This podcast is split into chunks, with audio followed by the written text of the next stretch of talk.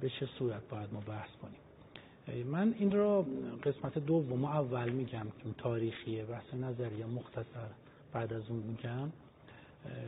کتاب انسان 250 ساله که کار خیلی تحقیقاتی مقام معظم رهبری هست و تقسیم بندی خوبی داره.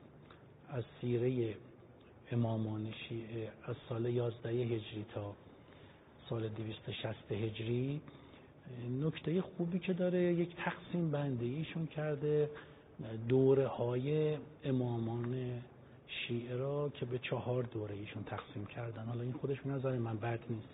ما اینو مبنا قرار بدیم.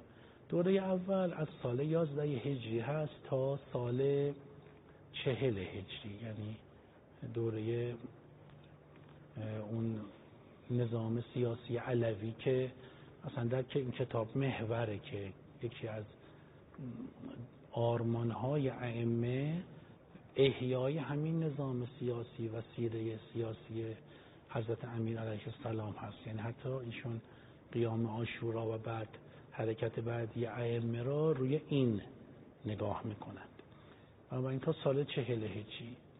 دومی مرحله سال چهل تا سال شست هجری هست که دوران همون صلح امام حسن هست که ده سال اون مصادفه با زندگی خود امام حسن هست و ده سال هم زندگی امام حسین هست قبل از قیام آشورا که دوره معاویه است دیگه.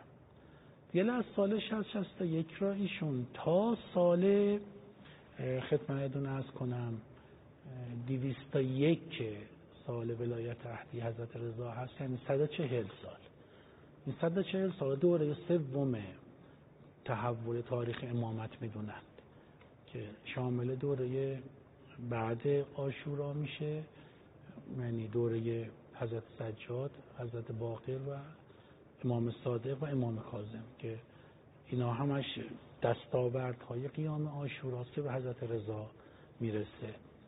و دوره چهارم از سال 201 هجری هست تا سال غیبت که این دوره خودش حالا به فرزندان امام رضا بعد از اون امام جواد تا امام هادی و امام استر ابن رضا میگن. ابن رضای اول دوم سوم. این هم یک دور است برای خودش. بنابراین خوب ببینیم این